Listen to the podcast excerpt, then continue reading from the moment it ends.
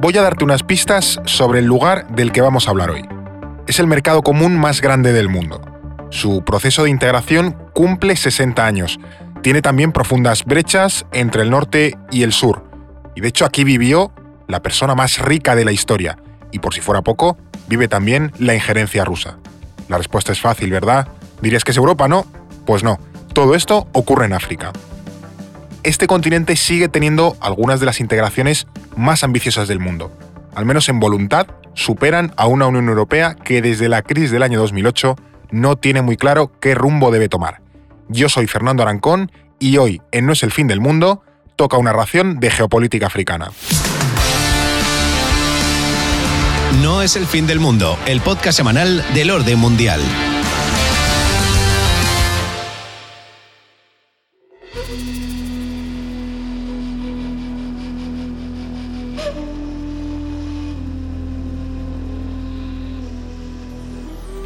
Tras la breve regencia de Eduardo Saldaña en el capítulo anterior, todo vuelve a su orden. Tranquilo. Y vuelven a estar con nosotros David Gómez y el propio Eduardo. ¿Qué tal estáis, chicos? Hola, Fernando. Yo preparando para su parte de nuevo ahí. Era como del, como del trono. claro. Parece un poco random hablar hoy de África, pero a quien nos escuchas te aseguro que este episodio va a molar un montón. Contadnos, a ver, ¿por qué hoy hablamos de la integración africana? Bueno, lo primero de todo hay que decir que hoy, 25 de mayo, es el Día de África, así que me parece el momento más adecuado para hablar de ese continente. Y como decías, Fer, África es el continente con más procesos de integración regional y continental del mundo. De hecho, muchos de ellos son más ambiciosos que mm. la propia Unión Europea, lo, lo comentabas. Algunas de sus organizaciones, por ejemplo, tienen incluso fuerzas militares de respuesta rápida que han llegado a intervenir en países. O sea que realmente la integración es un tema bastante importante África. Y lo que queremos ver en este episodio es hasta qué punto África está superando a Europa en esa visión integradora. Y también entender de dónde viene, cómo la historia del continente ha definido esa unidad. Claro, es lo que siempre intentamos dar un poco aquí, ¿no? Y, ver hasta qué punto están funcionando o son solo un conjunto de buenas ideas, o buenas intenciones. Y este año además se cumplen 60 años de la fundación de la Organización para la Unidad Africana, que es la antecesora de la, de la, Unión Africana de ahora. Creo que es un buen enfoque el de hoy porque también podemos aprovechar para entender un poco cómo es la realidad geopolítica africana. Por lo que, bueno, yo tengo leído, eh, también tenemos potencias regionales que incluso tiran más o menos de esa integración, o sea que más allá de un proyecto como muy bonito, ideal, o sea, hay intereses también muy evidentes en el continente africano. Sí, y hay bastante diversidad, porque a veces se tiene la concepción de que África es como un país homogéneo y todo, ¿no? Y realmente. Como cuando los españoles estamos en México y cosas así. Claro, Los estadounidenses nos sitúan en zonas random del mundo. Exactamente. Entonces, África, como todas las regiones del planeta, tenemos potencias y países que tienen más o menos peso y distintos intereses. Por ejemplo, las potencias tradicionales han sido siempre Sudáfrica, Egipto y Nigeria, también no solo porque son las economías más potentes también por una cuestión poblacional, de densidad de población y de número de habitantes. Eh, pero ojo también con pensar que esto hace que estos países sean más favorables a la integración. no tiene por qué. Que algunos han sido. Nigeria siempre ha tenido a veces sus, sus, reticencias. Y luego, por ejemplo, tenemos otros países que no son las potencias tradicionales, pero están emergiendo. O sea, bien porque juegan un papel importante en su región económicamente o porque a futuro van a, van a acabar marcando la, agenda. Aquí pues tendríamos algunas como Senegal, por ejemplo, en África Occidental, Marruecos, que en los últimos años ha mm. hecho una mirada al África subsahariana tremenda, y luego el gran león africano que sería eh, Etiopía. Y también es verdad... Etiopía que ahora sale de una guerra, luego lo, comentaremos. Pero siempre ha estado ahí con una proyección, país no colonizado, entonces como que ha tenido siempre mucha proyección. Y luego hay puntos estratégicos, como por ejemplo Djibouti, que a mí este me parece alucinante, que es un enclave diminuto. Al lado de, Somalia, para que no lo sitúe en el, en el mapa, entre Somalia y Etiopía. Y, justo, y controla un estrecho que es el que da, el de Bab el Mandeb, que es el que da el paso al Mar Rojo. Es un territorio en el que hay bases estadounidenses, japonesas, francesas, italianas. O sea, al final. Y hasta de China, creo. Claro, China, también. aún hace poco. y luego países pues, que tienen sus recursos naturales, que son otras mini potencias, bueno, mini potencias en es enorme. Potencias potenciales. Claro, es decir, la República Democrática del Congo no es una potencia, es una potencia territorial, pero no es una potencia económica. Eh, con respecto a Djibouti, hay que decir que la única base militar que tiene China en el extranjero está en este país. Para que, para que quien nos escucha se haga un poco la idea de la importancia, que, tiene ese, pequeño, ese pequeño territorio. Exactamente. Además, yo añadiría, ya por eh, completar este abanico de países que acabamos de enumerar, uno que no se suele tener mucho en el radar, pero que para mí es como el Israel de África, que es Ruanda. Yo creo que la gente seguramente... esa comparación y la la... Sí, eso es un poco random quizás. Ruanda, que es un país que seguramente la gente lo conoce por la película de Hotel Ruanda, poco más, por, el genocidio, de Hutus y Tutsis. Eh, es un país pequeño, pero que se está convirtiendo en un punto de acceso económico, tecnológico en la región, que también ha promovido políticas eh, inclusivas. Sí, sin, llegar a ser Wakanda, el Wakanda de Marvel. Sí, pero es verdad que Kagame es el presidente, es un poquito dictador, sí, pero el tío está haciendo un enfoque que, que Ruanda, ojito con Ruanda. ¿eh? Creo que aquí lo interesante también eh, de este episodio es salir un poco de esa visión de, África como, bueno, el típico lugar de conflicto, sequía, hambre, pobreza, todo así como muy cenizo, ¿no? Eh, que al final son, o a menudo, ¿no? Son los relatos que sean de este, eh, de este continente. Pero también es cierto que tenemos dinámicas geopolíticas súper interesantes, vosotros ya las habéis apuntado un poco, que apenas tienen eco, hemos apuntado esas potencias regionales, los procesos de integración, que también hay un montón, o sea, que no hay uno solo, sino que hay muchos a la vez. Es que eh, hay unos cuantos, por ejemplo, el principal, que lo he mencionado al principio, es la Unión Africana, ¿no? Que, es como el gran paraguas. Claro, este es el, el macro proyecto, lo fundaron en 2002 y es un poco la versión africana de la Unión Europea, ¿no? Que mezcla la integración política con también los proyectos económicos. Que, por cierto, este proyecto de la Unión Africana fue impulsado por Muhammad el Gaddafi. Anda.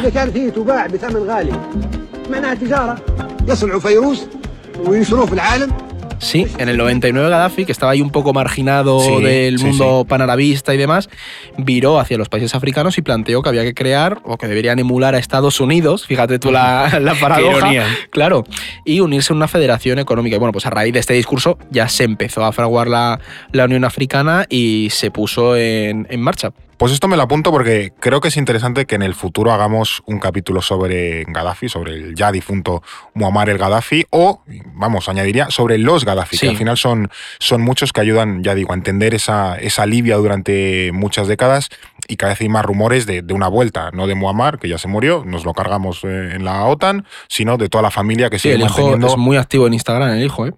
Es verdad, sí, sí, Ese es el matiz, ¿no? En Instagram. Creo que había uno futbolista. No, eh, había uno futbolista, sí. Este, nuestro compañero Álvaro Dargüelles sigue mucho al Libia y el tema de los Gaddafi. Me comentaba que el hijo sube fotos un poco apelando a esa idea del padre de la etnia, la recuperación de Libia, como las tradiciones. Tiene ahí muchas bueno, Pues hablaremos con, con, Álvaro del Instagram del hijo de, de, Gaddafi, pero bueno, sigamos un poco, que también te, está interrumpiendo, David. Sí, eh, hay mucha integración a nivel económico y regional, es lo que hemos comentado, esa idea principal de, de este episodio.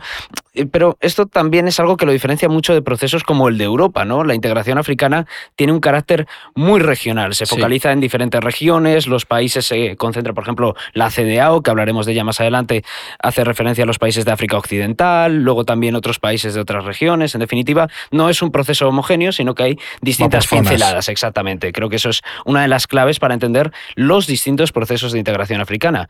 Y luego también eh, hay que destacar eh, esta idea de que las fronteras en África son muy porosas. O sea, la colonización mm. impuso unas fronteras, pero estas no se corresponden del todo con las relaciones entre comunidades en esos espacios y con etnias también. O sea, al tener esas relaciones tan intensas entre fronteras, es más lógico hacer procesos de unidad regional más que un proceso homogéneo. El tema de las fronteras africanas es bien interesante. Luego creo que le dedicaremos un pequeño rato porque vamos a tener que hay mucha historia, mucha geopolítica, muchos intereses eh, detrás, porque ya digo, creo que hay mucho eh, de lo que hablar. Sí, sí, eh, yo creo que tenemos que dedicarle un ratillo y hablar largo y tendido sobre ello. Pero lo que tenemos que tener claro aquí, Fer, es que hay un interés de los países africanos en la cooperación y en la mm. integración. Pero como vamos a ver, puede que a veces haya demasiado interés en crear muchas organizaciones y esto sea un pelín caótico. Claro, porque a veces hasta se solapan, o sea, es disfuncional porque se solapan entre ellas. De hecho, me suena también que hace unos años como que se estrenó lo que llamaron, le hemos comentado al, abrir este, este episodio, el mercado común como más grande del mundo. Es que esto es algo que si nos estás escuchando quizás no lo sepas, pero es que es un proyecto diplomático y de integración tremendo. Este es el área... Como, para no, quiero decir, 50 y pico países. Es que sí, 53 países. O sea, es el área continental de libre comercio, que también se conoce como CFTA, y es la evolución de todo ese proceso de integración comercial que, que ha habido estos años. Y es que es la zona de libre comercio por número de, miembros más grande del mundo claro. después de la Organización Mundial de Comercio. Es que. Claro, que es mundial, o sea, es que algo, no puede haber algo por encima de la OMC. Es que es eso, es que estamos hablando de una superficie comercial de 1.300 millones de personas. Ya y en el segundo continente más grande del mundo, ¿no? Entonces, la idea es que todos estos miembros vayan poco a poco levantando los aranceles para que haya una, un comercio tremendo de, bienes y servicios. Esto me está recordando un poco eh, en una noticia que leí hace unos días que en, Marruecos le habían presentado al, rey, que además tenía bastante mala cara, el pobre rey, eh, el primer prototipo de coche eléctrico fabricado en Marruecos, creo que se llamaba Neo o algo así, eh, el coche, no el rey. Em, y hace unos años creo que también la propia Ruanda, de la que hemos mencionado antes, impulsó una fábrica de vehículos. Evidentemente no quiero decir que vayan a desbancar mañana los ruandeses o los marroquíes a la industria automotriz alemana, pero es cierto que poco a poco se va viendo cómo hay pequeños oasis industriales, pequeños eh, polos de dinamismo económico y que al final este tipo de iniciativas de mercados comunes y demás como que intentan también impulsar estas eh, iniciativas. Pensemos que al principio la propia Unión Europea nació para básicamente intercambiar carbón y acero, o sea que no era ambiciosa en ese aspecto. Claro, y además hay que tener en cuenta que en África todavía queda mucho por hacer, pero lo que está claro es que conforme van entrando esos ingresos en estos países, las industrias se van desarrollando cada vez más. Y también hay que tener en cuenta que África es un continente muy, muy joven. O sea, mm. tiene muchísimo potencial todavía por delante y mucha capacidad de desarrollo. Porque los bloques económicos que nos estamos encontrando buscan un poco eso, ¿no? Esa idea de fomentar los intercambios internos para que haya más consumo y que esto haga que las regiones de África vayan prosperando. Porque si no, se quedan en esa dinámica de exportación de materias primas y luego de compra de productos manufacturados. es que esto que ha dicho David es un problema gordísimo que tienen, porque ahora mismo el comercio intraafricano que es el que se hace entre los países africanos, solo representa un 14% de las exportaciones. Ya es muy poco. Claro. es decir, todo lo que se comercia es con países fuera del continente. Entonces, estas organizaciones o áreas comerciales lo que buscan es impulsar el comercio interno, pero claro, estos son algunos procesos, lo que hemos señalado, de integración que hay en el continente. Porque uno de los problemas, como has dicho, Fer, es que hay un montón pero cuando digo un montón, es que hay un montón, o sea, unos 200 se llegó a estimar hace años, claro. Entonces, con la descolonización lo que hubo fue un boom de vamos a crear organizaciones, vamos a unirnos. y se pasaron de frenada. Exactamente. Y al final, pues acabó siendo un poco disfuncional. De todas formas, creo que este espíritu de, cooperación eh, tampoco es casual, porque habéis hecho referencia al periodo colonial o al proceso colonial. De hecho, lo de exportar materias primas para importar manufacturas es tal cual la economía colonial. Exactamente. El pacto colonial se llamaba, de hecho. Eh, claro, entonces eh, sé que no debemos asumir que todo lo que ocurre en los países africanos tiene que ver con la colonización, que es un poco reduccionista, pero es cierto que tampoco podemos obviar toda esa herencia y todas esas dinámicas que en pocas décadas, que es lo que llevan los eh, países africanos de independencia, tampoco se puede solucionar. Son cambios muy a largo plazo, dinámicas muy a largo plazo, y eso creo que también es importante que lo expliquemos. No, no, naturalmente. Es verdad eso que dices, que tampoco debemos reducirlo todo a la colonización, sería muy simplista, pero sí que es innegable que la colonización marcó a los países africanos. que hace 60 años. Es poco tiempo históricamente hablando. Es prácticamente nada, es que mm. es un continente eh, reciente todavía. Y sobre cuánto ha marcado el continente, estos procesos de integración, hay muchos que se centran sobre todo en problemas de seguridad, ¿no? Esa inseguridad, conflictos internos que se han generado también por esa porosidad de las fronteras que hemos ahí hablado. tenemos Sudán hace unas semanas que explotó toda la Mali, Burkina Faso, esos problemas siguen existiendo, tampoco los obviemos digamos, ahora todo es maravilloso, no, no, estos países tienen muchos de estos problemas y, además es una prioridad para ellos y deriva mucho de lo que claro, claro, de ese problema del reparto colonial, el factor étnico, las disputas que hay entre comunidades que coinciden dentro de las mismas fronteras, cuando teóricamente no deberían estar ahí, pues eso provoca todos estos conflictos y todo deriva de este periodo colonial. Vamos a profundizar un poco en esto, como nos gusta decir en, el orden mundial, que, que, no podemos entender el mundo, el mundo actual, sin mirar a cómo fue en el pasado. Expliquemos cómo fue este reparto colonial. ¿Qué destacaríais de este proceso? Pues si hay que destacar un momento, Fernando, yo te diría que esa es la conferencia de Berlín. ¿Año? 1884. Muy bien, Eduardo, un punto para ti. A finales del siglo XIX, ¿vale? Hubo una serie de exploradores eh, europeos que empezaron a navegar todos los ríos africanos, ¿no? Y a descubrir que dentro del continente había mucho territorio por colonizar, porque hasta esa fecha pues, había enclaves portuarios, sobre todo, ¿no? Entonces, ¿qué pasa? Que esto hizo que todas las capitales europeas se lanzaran, pero de una, una manera bestial, a ocupar territorio. Todos, digamos que todos los europeos querían tener su propio imperio. Esto fue hace solo 150 años. Es que no hace tanto tiempo, esa, es, la cuestión. ¿Qué pasa? Que la fiebre por África llegó a tal punto que líderes como Bismarck plantearon la necesidad. Bismarck era el líder del imperio alemán. Exactamente, claro. Y él veía que podía llevar a una tensión en Europa, quería mantener la estabilidad y dijeron, oye, vamos a fijar unas reglas de juego para evitar conflictos. Y esto es muy importante, porque la conferencia de Berlín no fue para repartir África, no se diseñaron ahí las fronteras, sino que se hizo para fijar unas normas que permitieran el imperialismo más salvaje. Que a veces se suele pensar que fueron ahí con la escuadra del Cartabón, no. Dijeron, estas son las normas y ahora ya podemos repartirlo. Entonces, ¿qué pasa? Que entre noviembre del 84 y 1885, pues las potencias europeas básicamente establecieron las normas para la división del continente y en 20 años se habían repartido la tarta. Sí, bueno, un reparto que prácticamente fue en su totalidad para Reino Unido y Francia, fueron los que más se beneficiaron. También para evitar rivalidades innecesarias, porque como todos los países querían parte de la tarta, llegó un momento en el que se iban a pegar por ella y dijeron, mira, antes de, que un, una, un conflicto colonial derive en una guerra en Europa, vamos a ordenar un poco cómo vamos a, bueno, a repartir o como tú has comentado, ¿no? a marcar unas reglas para, para este proceso de colonización para precisamente evitar una guerra en Europa. Bueno, y al final las tensiones imperialistas fueron uno de los factores que, terminaron derivando en la Primera Guerra Mundial. Pero bueno, hablando de este reparto, situándonos en ello, eh, podemos diferenciar dos tendencias, ¿no? Eh, ese imperio colonial francés que se extendía sobre todo de forma horizontal, lo que era la zona del Sahel, Senegal hasta Chad más o menos, y luego ese imperio británico que era vertical, que iba desde el Cairo hasta Ciudad del Cabo, más o menos. Que era el gran sueño británico, ¿no? Hacer un ferrocarril desde el, desde el Cabo, desde Sudáfrica hasta Egipto. Exactamente. De hecho, ambos imperios querían conectarse de, extremo a extremo, uno de este a oeste, otro de norte a sur,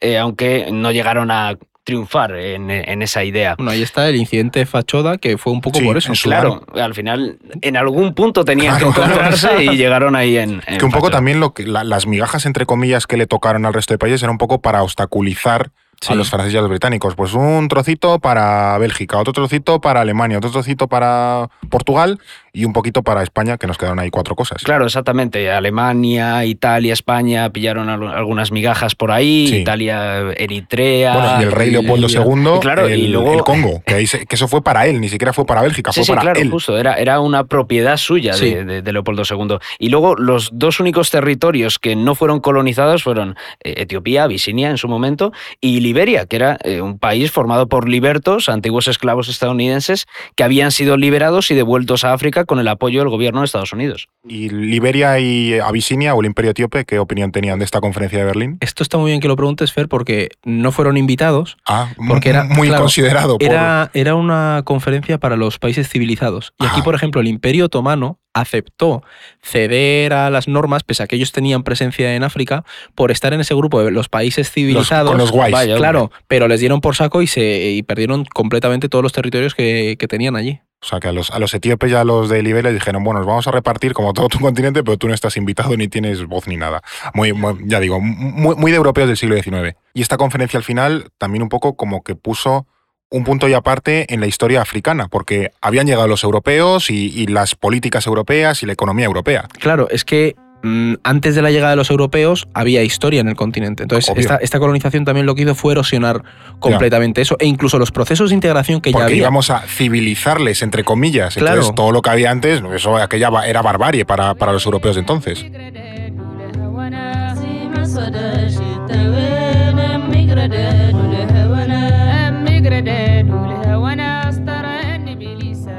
Un caso que nos muestra que África tenía mucha actividad y que de hecho estaba viendo procesos de integración de tribus y de comunidades en su momento es el ejemplo de Shaka Zulu.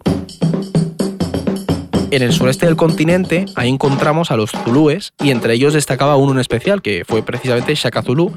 Este era un pastor que acabó unificando a casi todas las tribus en Guni, que son de la zona de, Sudáfrica, de la región. Eso te iba a preguntar, que ¿dónde estaban los zulúes? Digamos que entre Botswana, Botswana y Sudáfrica, el norte de Sudáfrica. exactamente. ¿Qué pasa? Que las unificó y acabó constituyendo un imperio que hizo frente incluso a, los, a la potencia británica cuando estaba colonizando territorio. Mítica película, Zulu, de, los 60 creo, con Michael Caine. Así que bueno, ahí queda el, ejemplo cinéfilo. Claro, es que además, como en otras regiones del mundo también, bueno, había, es lo que tú has comentado, había relaciones entre comunidades o entidades eh, políticas, pero me pregunto también si esa resistencia de Shaka Zulu era simplemente a la conquista extranjera al final era gente que vivía ahí, los extranjeros y quieren tomar lo que tú tienes, o, o era también, había una conciencia política o nacional que no sé si es algo que no se verá hasta el siglo XX con la descolonización y demás. Claro, es que hay que entender cómo se fraguaron los movimientos de independencia en África y sobre todo que no todos tuvieron la misma visión. Pero sí que es verdad que había un objetivo común. África tenía que ser para los africanos, una especie de doctrina Monroe, versión africana, pero que África tenía que quedar para los países del continente africano. Y para mí uno de los personajes que mejor ejemplifica ese espíritu de cooperación regional que hoy vemos en África es el ganés Kwame Nkrumah, que es uno de los personajes clave en esta historia. Expliquemos un poco quién es este señor, que entiendo que no es muy conocido, pero es uno de los referentes claros en la descolonización de, África. Pues Nkrumah creció en Reino Unido y Estados Unidos, que fue donde construyó su identidad política e intelectual, y desde joven ya formaba parte de esos movimientos sindicales y panafricanistas que habían surgido a finales del siglo XIX y que tras la Primera y la Segunda Guerra Mundial cobraron mucha fuerza en África. Él tenía una visión muy clara. No solo era necesaria la independencia del Estado en este caso, sino que si los africanos querían ser realmente libres de Europa, tenían que unirse en unos Estados Unidos de África. O sea, él entendía la liberación completa de África desde un proyecto de unidad supranacional, como una especie de Unión Europea. Sí, que si estaban divididos no iban a conseguir librarse del yugo colonial. Claro, no eran un bloque fuerte. O sea, si querían ser libres en ese sistema de Estados-nación que habían implantado los europeos, había que sobrepasarlo y crear algo más allá. As part of Africa, in order that we may face colonialist imperialism and its new form, new colonialism, Además, esto se produce también en el momento en el que tenemos eventos históricos como la conferencia de Bandung, que es súper importante para... Sea, explica qué es un poco este momento. Sí, o sea, la conferencia de Bandung se celebró en 1955. O sea, ya época de la Guerra Fría. Claro, en esa etapa en la que las independencias y la descolonización estaba en auge. Y fue el origen de la cooperación sur-sur, por así decirlo, ¿vale? La idea era que los países del sur tenían que apoyarse para hacer frente al colonialismo y al neocolonialismo. Y esta la impulsaron líderes como el egipcio Nasser o el, indonesio Sukarno. El, nacionalizó el canal. Claro, es decir, gente con una conciencia anticolonial muy fuerte, ¿no? Y muchos de estos líderes, ¿qué pasa? Que al final importaron esas ideas a sus respectivas regiones e impulsaron todos esos mecanismos de cooperación africanos, pero también en el sur global. O sea, también lo que planteaban estos países de la conferencia de Bandung era lo que se llamó el movimiento de los países no alineados. Que bueno, ahí yo lo pondré entre comillas, no alineados, pero sí que están claro, alineados. Ahora, nos, ahora, ahora explicaremos más en profundidad, pero lo que planteaban este tipo de países es, mira, yo no quiero estar ni con los países occidentales capitalistas ni con los países de la órbita soviética, porque al final ellos te meten en sus dinámicas y te usan como un peón. Yo quiero ir a mi bola, a mi desarrollo y tal. Vamos a ayudarnos entre nosotros para no depender de, ellos. Pero es lo que, lo que tú decías, también me surge la duda de que al final muchos de estos líderes eh, panafricanistas o incluso anticoloniales, eh, también tenían mucha influencia de la Unión Soviética o del, del socialismo, de visiones socialistas, ¿no? Entonces, eh, encontraron también rápido, todos los países socialistas, como un, punto del continente africano donde extender su influencia. Entonces se marcó mucho la Guerra Fría aquí. Claro, es que también hay que entender que gran parte de estos líderes independentistas y con esa conciencia antiimperialista se habían formado intelectualmente en esos círculos socialistas y marxistas de Europa e incluido de Estados Unidos. El internacionalismo y todo esto. Claro, además es que eso, la Unión Soviética siempre había hecho mucho hincapié en esa idea del internacionalismo de los pueblos. Incluso la Cuba de Fidel Castro fue especialmente activa en el continente africano. Hombre, ya te digo que sí fue importante que la Cuba de Fidel estuvo 16 años apoyando al movimiento por la, liberación de, Angola, de, Angola, exactamente, contra UNITA y el FNLA, que de hecho estos estaban financiados por Estados Unidos, Sudáfrica, el Zaire, que es el Congo, y también incluso durante un tiempo por China. en, esa guerra civil había como un bando prosoviético y otro bando pro-occidental. Exactamente, y el prosoviético estaba directamente apoyado por Cuba, 16 años estuvieron apoyándolo, y es verdad que la Unión Soviética no tuvo una política tan, tan intervencionista como los cubanos, pero sí que es verdad que prestó ayuda económica, financiera, académica a muchos de estos países que yo creo que ahí los soviéticos veían un poco una forma de desgastar al bloque de la OTAN. Claro. También es cierto que los antiguos poderes coloniales se encargaron e hicieron bastantes méritos en ganarse el odio y el rechazo de los, de los africanos porque no se cortaron un pelo en intentar cortar movimientos que desafiasen su dominio colonial. Absolutamente, y creo que aquí no hay un mejor caso que ejemplifique este, esta dinámica que el asesinato de Patrice Lumumba.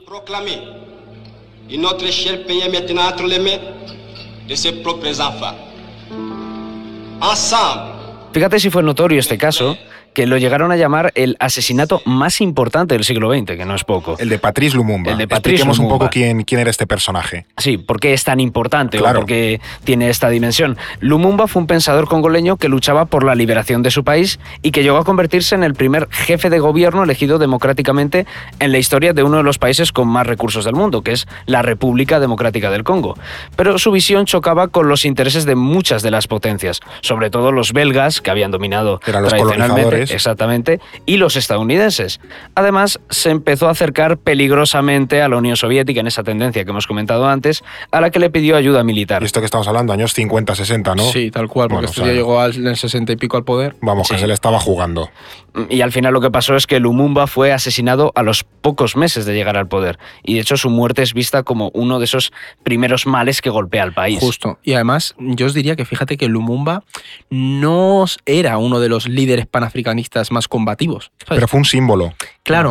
David ha dicho asesinados, pero aclarar que fue asesinado por un golpe de Estado de belgas y estadounidenses. que apoyaron Mercenarios belgas y demás, era una cosa muy turbia. Sí, sí, sí. Y de hecho creo que hicieron desaparecer el cadáver, o sea, de los, de los golpes de Estado más turbios que ha dado Estados Unidos en, la, en, la, época de la Guerra Fría. Pero como figura, mm, yo te diría que ha habido otras en la historia del panafricanismo y de estos movimientos de integración más radicales que, que, Lumumba, como por ejemplo Tomás Sankara, que es que se le conocía como el Che africano. Es un historión el de Sankara. No, no, sin duda, Fer. O sea, y de hecho, para poner un poco en contexto a, quien nos está escuchando, Tomás Sankara fue un líder revolucionario en los años 80 que gobernó la, la actual Burkina Faso. Y además representa un poco a esos eh, jóvenes líderes que surgieron décadas después de que los Patrice Lumumba, los Nkrumah, hubieran este, dirigido o sea, esa Sankara independencia. era como la segunda ronda, por así decirlo, claro. de la descolonización. Ya no habían estudiado ya no habían vivido las guerras mundiales, estudiado en París o en Claro, Moscú, pero o habían visto en esos 20 años como no, habría, no había habido ningún cambio. Como Claro. el colonialismo había, sustituido, había sido sustituido por un neocolonialismo y ya está. Claro. De hecho, Sankara llegó al poder y cambió el nombre del país. O sea, de Alto Volta, que se llamaba, lo pasó a, a llamar Burkina Faso, que, Entonces, el, el nombre actual se el- lo dio claro. Tomás Sankara. que es mm, el significado vendría a ser la tierra de los hombres honorables, Mm. ¿no? De hecho, fue una revolución tremenda. Impulsó la igualdad, el respeto medioambiental, rechazó la injerencia del Banco Mundial y el FMI, que esto en los años 80 no estamos hablando de poca cosa. Ya. Y de hecho, el ejemplo de Sankara inspiró a otros líderes en el continente. O sea, este hombre insistía mucho en la idea de honorabilidad de vivir siendo africanos y de no copiar a los europeos. Sin embargo, al final el sueño revolucionario panafricanista de Sankara no duró mucho y es que cuatro años después, otra vez, pues como en el caso de Lumumba, fue asesinado tras un golpe de Estado apoyado por el gobierno francés de Mitterrand. Bueno, esta vez no era Estados Unidos ni los belgas, pero era Francia. Pero o sea, era una final- expotencia colonial. Claro, claro, tal cual, sí, porque al final Burkina Faso está cerca de Mali, ahí en la parte occidental de No, África, Claro, es es un la país zona pequeñito. de dominio Y francés. Francia Y dijo, como bien se acabó, No, se acabó eso- la broma. Ese tipo de perfiles son símbolos y decías, uff, no se puede permitir que el sistema se desestabilice. Bueno, y que en parte era peligrosa la idea, peligrosa me refiero para las potencias occidentales, porque esa unidad que, que argumentaba Sankara no gustó, como tampoco gustó la de Lumumba, y estaba pensando aquí si hubo también distintas visiones de la integración o el panafricanismo era la única, porque habéis estado planteando, claro, que en Kruma parecía tener un toque más liberal, pero luego Sankara era mucho más socialista. Entonces entiendo que también había distintas ideas de cómo se concebía esa unidad africana. Pues es muy buena pregunta porque podemos decir que había como tres grandes corrientes con las independencias sobre cómo construir esa unidad africana. Por ejemplo, algunas tenían un toque muy religioso, el etiopianismo, que prácticamente... ¿Cómo? cómo? El etiopianismo. etiopianismo, complicado decirlo ¿eh? bien de, seguido, eh, que representaba a Haile Selassie, que era el ah, emperador de Etiopía, que era, lo colocaba como si fuera una especie de dios. También por esa idea de que al no haber sido colonizado, se veía al emperador como el líder de todos los africanos, ¿no? el, más Tiene mucho que ver además con el rollo Rastafari de Jamaica. Claro, preguntar que de aquí es de donde viene luego el, rastafarismo, el reggae y todo eso. Ahí sí que nos da para hacer un capítulo buenísimo del rastafarismo y todo eso. Sí, aquí nos vamos a parar en el reggae y en el rastafarismo. vamos a sacar varios capítulos a partir de este episodio, sí, sí. Y luego también había otras corrientes conocidas como la negritud que no tenían esa visión tan política, pero apelaban más a la esencia cultural del pueblo negroafricano, a esos eh, factores o elementos culturales que compartían esos pueblos de África. Y, por ejemplo, la parte cultural fue un rasgo muy característico de líderes como Mobutu o Mugabe, eh, que eran los dictadores de la República Democrática del Congo y también de Zimbabue, respectivamente, y ellos explotaron mucho esa herencia cultural, eh, iban siempre vestidos así con trajes típicos africanos, mm. entonces jugaban mucho con esa idea. Que de hecho, no sé si me equivoco, perdona que te interrumpa, ¿no es esto un poco lo que luego también se traslada a Estados Unidos? Con el tema, con la lucha de los derechos civiles, esa identidad negra. Ellos lo aplicaron en su contexto, pero también bebía de esa unidad de los africanos o de los antiguos africanos en una comunidad política.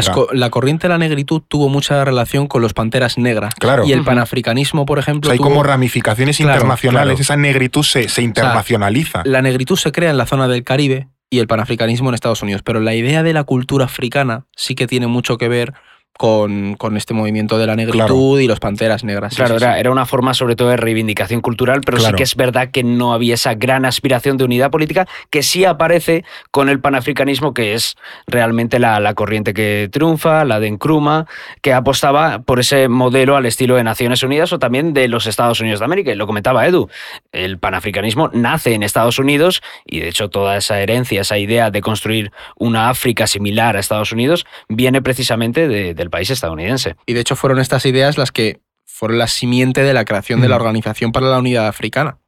De todas formas, esto es un proceso de integración a nivel continental, pero lo que estábamos diciendo hace un ratillo era que la gran mayoría de procesos eh, también se dan a nivel regional. Y me pregunto eh, si ha podido la Unión Africana terminar con eso.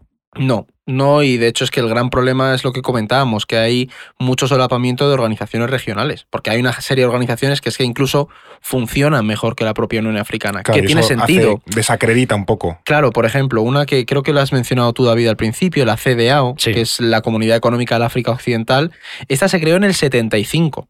O sea, hace tiempo ya, yo Claro, y ya ahí creó un área de, libre comercio. Es verdad que esta región siempre, desde el Imperio de Mali, el Imperio de Dahomey... Es la zona de Mali, Senegal, ahí siempre ha habido, Burkina Faso, que también está por ahí. Ahí siempre ha habido muchas relaciones comerciales entre las distintas em, comunidades. Entonces, pues se creó esa zona, esa zona de comercio y tiene un objetivo, bueno, de hecho tiene una moneda común, tiene, tiende mucho a la supranacionalidad. Es y un poco lo que comentaba David antes, de que las fronteras de esa zona no responden a las dinámicas de, que históricamente había. Entonces, al final, como que estos países las sociedades de dentro han tenido siempre mucha relación. Claro, Luego los franceses y dijeron, la frontera es esta. Y, tienes que regular o que crear algo que supere las fronteras que te impusieron. De hecho, la CDAO tiene su propia fuerza militar. Es decir, se entiende la seguridad como un conjunto porque como hay tantas relaciones transfronterizas, tú al final dices, lo que le pasa a mi vecino me va a acabar repercutiendo a mí, apoyémonos para intervenir militarmente. Hecho, ¿Mali y Senegal no estuvieron juntos durante un breve periodo de tiempo? Yo creo que sí, al principio. De todas formas, más allá del solapamiento y de algunas cosas que no funcionan y tal, me pregunto qué problemas reales y tangibles ha habido para que algunas de estas ideas se estanquen un poco, no terminen de cuajar. yo creo que esa es la pregunta clave, ¿no? Hay una serie de factores que yo creo que ayudan a entender este fiasco de los procesos de integración africana. Uno de los primeros y quizás de los más importantes es la dificultad que ha tenido África de adaptarse a un sistema internacional que se les dio o bueno, más bien podemos decir que se les impuso directamente, ¿no? Eh, las instituciones con las que tuvieron que lidiar eh, no eran instituciones africanas, ¿no? esas instituciones que aparecieron en el momento toda una herencia colonial que le dijeron, tienes que jugar con esto. Y la buena gente dijo, bueno, pues esto es lo que hay, pues nos intentaremos apañar. Sí, es lo que había y tenían que lidiar con ello. Y luego también esto se aplica un poco a la política internacional y regional. Ellos tenían que relacionarse entre ellos con esa lógica de Estado-nación que había sido impuesta desde Europa. Claro, que al final es un poco como las fronteras, ¿no? Que les vinieron dadas y al final resultaron un obstáculo para muchas cosas. Claro, es un poco lo que hemos comentado, ¿no? El tema de las fronteras es muy paradójico. Por un lado son diseños coloniales que no tienen en cuenta los límites reales o a nivel étnico que hay en las comunidades africanas, pero por otro lado, tras la descolonización se aplicó la doctrina de la intangibilidad de las fronteras entre los estados africanos, es decir, saben que son un problema, pero no querían redefinir estas fronteras por miedo a que estallaran más guerras. O sea, esto de la intangibilidad es una doctrina que plantea la propia Unión Africana, que es algo así como no vamos a reconocer a ningún Estado que modifique las fronteras Por que eso nos costó han heredado. mucho lo de Sudán del Sur. Lo de Sudán del Sur fue un cambio muy radical. Salvo que el estado del que sale ese país diga, sí, sí, yo este nuevo país lo, lo reconozco. Por eso, por ejemplo, en Somalia, con Somalilandia Y- no se, y y Puntlandia, no se reconocen esos países, a pesar de que Somalilandia funcione mejor que la propia Somalia, pero en el caso de Sudán del Sur sí se reconoce porque el propio Sudán reconoció la, la Claro, independencia. Pero por esto el movimiento panafricanista siempre ha insistido en la unidad. claro, Porque para ir Nkrumah, hacia arriba en vez de hacia claro, abajo, ¿no? Claro. Para Nkrumah una forma de acabar con los problemas que generan las fronteras era la unidad y la integración del continente, porque así las fronteras artificiales desaparecerían. Tipo listo. We must therefore face the issue of African unity now. For only unity will make the artificial boundaries and regional demarcations imposed by colonialism obsolete and superfluous. African unity will thus provide an effective remedy for border disputes and internecine troubles. In a united Africa, there could be no frontier claims between Ethiopia and Somalia. No es el fin del mundo, el podcast semanal del orden mundial. Pero claro, esto suena bien en la teoría. Luego ponerlo en práctica es muy difícil, ¿no? Pensemos que al final los líderes de esos países pues se sintieron cómodos con estos límites y tampoco les interesaba tanto reformularlos, que el poder es muy seductor. Y luego otra cosa que hemos incidido ya bastante en ello, pero no hay que olvidar, que estamos hablando de países que apenas tienen 60 años de independencia. Es que algunos llegaron a la independencia con eh, personas, eh, con muy pocas personas que tenían formación. Claro. Eh, en el caso de la República Democrática del Congo, sin ir más lejos, creo que los ciudadanos con carrera universitaria se podían contar con los dedos de una mano. Y es decir, han tenido que llevar a cabo un proceso de desarrollo interno gigantesco que evidentemente no ha favorecido la integración regional. Y a nivel económico, el desarrollo ha seguido muy ligado a esa exportación a las antiguas colonias. Eso en el fondo es lo que se conoce como la dependencia colonial, ¿no? Entiendo que esto es todavía un obstáculo para la integración y estoy pensando, por ejemplo, en el caso de Francia, vuelven a salir los franceses y en el franco CFA, que es eh, una moneda que utilizan varios países de ciertas zonas de, de África, pero donde Francia todavía retiene el control.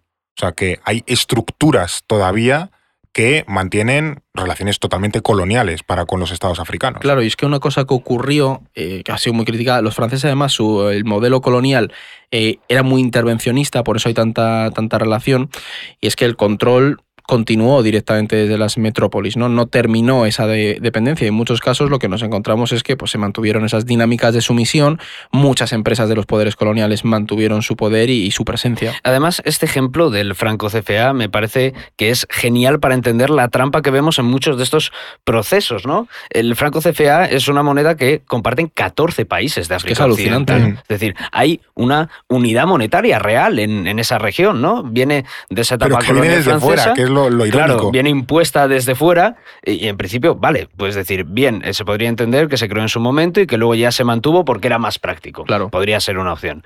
El gran problema está en que Francia sigue manteniendo un control bestial sobre esta moneda. O sea, es que el 50% de las reservas de los estados que usan el franco CFA deben ser depositadas en el Tesoro francés. O sea, que a cambio devuelve intereses por esas reservas y garantiza la convertibilidad. O sea, es que con esta moneda pasa un poco con lo que sucede con el dólar que Es comentamos. que me estaba ¿no? recordando Es mucho ese, el capítulo del dólar, ¿no? Que, dices, bueno, es que a lo mejor yo que sé, Ecuador o Argentina podría tener más soberanía moneta- monetaria, pero a lo mejor podría estar peor si tuviesen su propia moneda. A lo mejor estos países, me pregunto, no como forma de, de defensa de ese modelo, que es evidentemente neocolonial, pero es que a lo mejor si Mali tuviese su moneda, sería una catástrofe de moneda. A lo mejor con el franco CFA, pues tienen cierta estabilidad. Ya, pero tienes un poder ahí, pierdes tu Pros y soberanía contras, monetaria tienen pros y contras, completamente. indudablemente. Claro, y también a nivel simbólico, el hecho de que te sigas Bueno, sometido claro, a, claro, claro. a la metrópoli. Y luego, aquí estamos hablando del aspecto económico, pero otro de los grandes problemas que ha habido para el proceso de integración son los conflictos por el poder que muchos países africanos estallaron después, ¿no? Porque con esas independencias pues se, vivió una etapa de violencia en muchos eh, estados eh, del continente que al final es fruto de esas mezclas étnicas que, había. Entonces han tenido también... Bueno, mezclas étnicas o por no esencializarlo, que en muchos países, por ejemplo, pasa en Sudán o pasa en la República Centroafricana, conflictos entre agricultores y ganaderos, que eso también se, da, se da mucho. En muchos casos es verdad que con las independencias se genera una dinámica de reparto del poder, por ejemplo, en un Nigeria, la etnia dominante, o el caso de Etiopía, que hemos visto la guerra este año, la región del Tigray siempre ha sido una región muy vinculada a lo militar, entonces, claro, eso les permitía tener un poder muy grande sobre el resto. Que bueno, Etiopía no es un caso concreto porque no estuvo colonizado, pero esa misma relación se produjo, por ejemplo, en el caso nigeriano, tienes lo mismo. Bueno, y luego Chalaos, eh, porque a mí me encanta esta, esta película, a lo mejor quien nos escucha no, no la conoce, que es El último rey de Escocia. Sí, Idi Amin. De Idi Amin, efectivamente, en Uganda creo que era, ¿no? Que al final impuso un régimen del terror justificado en el rollo socialista, o será absolutamente estúpido. Y aquí lo que vemos es que, más allá de la influencia colonial, que sigue existiendo todavía, ha llegado un punto en el que, de alguna manera, los propios estados africanos han podido decidir su futuro y no lo han hecho del todo bien. O sea que también hay que repartir un poco esa responsabilidad. Exactamente, al final también los líderes barren para casa y eso acaba dificultando también un poco ese proceso de, integración, que esto era algo que un profesor mío que se llamaba Imbuyi Kaunda, que en paz descanse el hombre, era un cerebro, murió, hace poco, un genio, lo decía mucho, eh, que era importante entender este otro aspecto de cómo muchos líderes que llegaron al poder se afianzaron en él. Pienso en un Robert Mugabe de Zimbabue, que Mugabe es un poco similar al caso de Gaddafi, ¿no? Porque es un panafricanista convencido que se aferró al poder durante décadas, no lo soltaba, y esto pues evidentemente dificulta la integración del continente porque... Y no es... la integración, es que hasta el propio desarrollo económico del claro. porque si todo lo llevas a tu riqueza personal o yo qué sé, eso es Mubutu, al final es que era un tío forrado de dinero y ese tipo que mantenía el país en la pobreza. Claro, ese tipo de perfiles no va a ceder nada de su soberanía. Y luego también, aparte de todo esto que estamos comentando, está también la instrumentalización que se ha hecho de esas divisiones étnicas. Comentaba antes Edu el caso de Etiopía, que me parece muy paradigmático con esa guerra que hemos vivido en 2021 y 2022. Y este ejemplo nos muestra que no todo es una cuestión de tensiones coloniales. Es importante. Etiopía no estuvo colonizado, por eso mismo. Claro, la etnia se entremezcla con esas luchas de poder y se usa como herramienta política. O Liberia, ¿no? Que también eh, tampoco estuvo colonizado, pero ha sido un país que nunca ha terminado de funcionar. Pero son, elementos a tener en cuenta también esos procesos, esas dificultades que tienen estos países a la hora de cooperar o integrarse a futuro, ¿sabes? Claro, entiendo también que es difícil impulsar una cooperación y luego una integración eh, entre una serie de estados que están todo el día entre golpes de estado, como es Sudán o Mali, o yo que sé, con sequías, o con inestabilidad, o con una guerra civil. Eh, no sé si hay algunos países que tiren más este proceso que, que otros, o al final todos los estados africanos tienen una idea más o menos parecida en cuanto a la integración? O sea, lo que vemos es que evidentemente hay algunos que tiran más que otros. Senegal es uno de los grandes ejemplos de, esa ansia por el pero Senegal está en un extremo literalmente del, del, continente. Sí, el tema es que al final lo que vemos es que el continente hay un claro espíritu de cooperación y de integración, pero este tiene mucha relación con un poco la idea del pasado de represión compartido. Es decir, hemos tenido un trauma todos, y sabemos que tenemos que unirnos para superar eso. Pero claro, con el paso de los años, las potencias se van configurando, te vas adaptando al sistema, vas buscando tus propios intereses, ¿no? Entonces, muchas de estas no tienen por qué tener los mismos intereses de sus vecinos. Mira el caso de Etiopía, eh, Sudán y Egipto, con el tema del agua en el Nilo. Para mí es uno de los más representativos. Etiopía quiere desarrollarse, ¿no? Y para eso ha construido la gran presa del Renacimiento. Una, presa gigantesca. Exactamente. ¿Qué pasa? Que Egipto no lo ve con buenos ojos, ni Sudán, porque Etiopía pasaría a controlar el flujo de agua del Nilo, que es una, una reserva. grifo. Entonces, ¿qué pasa? Que claro, Etiopía te dice que no, que ellos, para, que ellos no lo van a hacer, pero al final tienen un poder geopolítico sobre sus vecinos que evidentemente dificulta las relaciones. Es que es justo eso. Hay que entender que por mucha aspiración que tengas, es muy difícil llevar a cabo un proceso de integración continental. Hasta dentro de las propias organizaciones mejor integradas como la CDAO, que lo hemos puesto como el ejemplo quizás que mejor funciona de todos estos procesos de integración, hay tensiones y algunos de los miembros pertenecen también a otras y si ven que no les gusta lo que se hace en una, pues se marchan. Y esto me pregunto también si, bueno, en algún momento podemos ver que se consolide algún proceso de integración. No digo ya el de la Unión Africana, que yo creo que eso está un poco claro, que es el, el, rollo romántico ¿no? de las décadas, la descolonización y tal, pero es como la gran ambición, sino algo quizás más factible que sea pues algo regional, un pequeño bloque regional de 6-8 países que diga, joder, pues esto funciona muy bien. Mm, yo la verdad es que veo complicado que el proceso de integración se consolide en el corto o medio plazo. Es verdad que el camino que se está siguiendo creo que es el adecuado, ese fomento de una integración económica orientada a impulsar ese consumo y la producción interna de África, pero uno de los grandes problemas que hubo anteriormente es que los acuerdos de libre comercio se hacían con las potencias exteriores. Y esto aún sigue siendo así aunque va habiendo intentos, como hemos comentado, ¿no?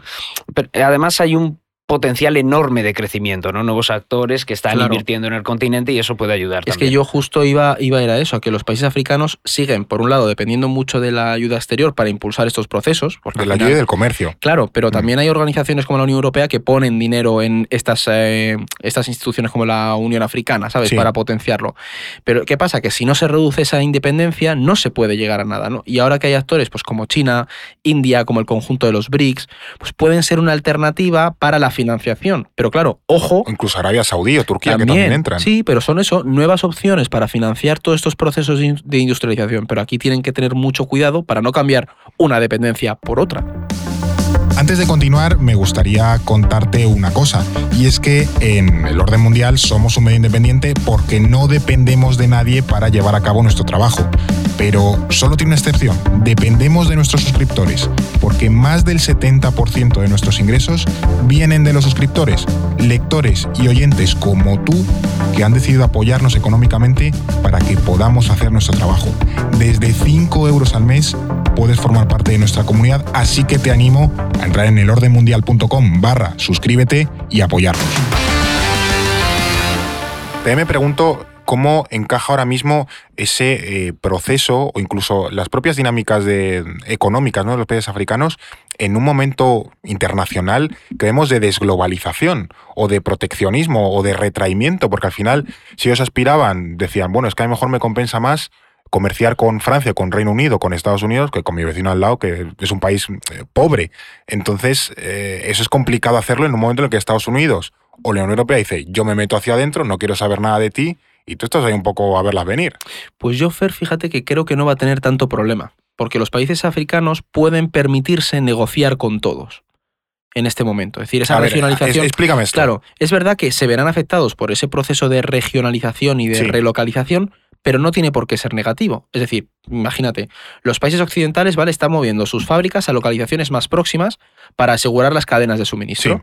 También China está externalizando la producción de bajo valor añadido. Pues esto puede ser una oportunidad pues, para que algunos países africanos impulsen una industrialización pero claro, esta tiene también que orientarse a abastecer de productos al mercado interior mm. y así pues aumentar las relaciones económicas transfronterizas y poco a poco ir yendo hacia un proceso de integración política. De todas formas, como hemos dicho a lo largo de este capítulo, esta es una visión muy macro también, muy general, ¿no? Luego cada país tiene que lidiar con sus propias tensiones internas que dificultan mucho este proceso, ¿no? Aunque es probable que veamos cómo se sigue centrando mucho la cooperación en el ámbito de la seguridad. Yo creo que por ahí van a ir mucho los tiros. Eh, mantener esa estabilidad regional es fundamental si se quiere progresar hacia una cooperación e integración, si no es imposible. Bueno, yo creo que hoy hemos conseguido dar un poco una panorámica de cómo está ahora mismo en algunos aspectos el continente africano. Nos han salido también temas nuevos claro. para futuros episodios donde podemos ampliar todo esto. De 53 países, es decir, es cada, uno da para un capítulo. Claro, claro, tampoco vamos a sentar aquí cátedra de esto, sabemos lo que pasa en África, no, no, pero esto es una pincelada también para ir abriendo boca, ahora que estamos también con los primeros episodios de No es el fin del mundo, vamos haciendo también una, una composición de lugar, más tú lo has dicho, le podemos dedicar un solo episodio a Nigeria, a Etiopía, a Sudáfrica, a la CDA o a también hasta cosas internas que ocurren, ¿no? Hasta, yo qué sé, pues Boko Haram, que sigue dando por saco ahí. en, la lucha por el agua. La lucha por el agua, por el coltán, por un montón de minerales que es la República Democrática del Congo, que también tiene una influencia eh, económica enorme a nivel internacional. Yo creo que, bueno, hoy hemos conseguido dar un poquito ese, ese pequeño aperitivo de cómo está ahora mismo eh, África. Gracias a los dos, David y Eduardo, por, por los apuntes tan interesantes de hoy. Un placer. Y gracias a ti que nos escuchas por llegar hasta el final de este episodio. Yo solo espero que hayas aprendido alguna cosa, sea de la descolonización, de la historia del continente africano, de cómo está ahora mismo hoy. Así que bueno, si te has quedado con algunas ideas, pues me alegro un montón. Así que nosotros te vamos a esperar aquí la próxima semana en No es el fin del mundo. No es el fin del mundo, el podcast semanal del orden mundial, producido por The Voice Village. Dirección Eduardo Saldaña, conducido por Fernando Arancón y guion de David Gómez. Producción ejecutiva Ricardo Villa. Diseño de sonido Guillermo Reset. Sintonía original Pablo de Diego.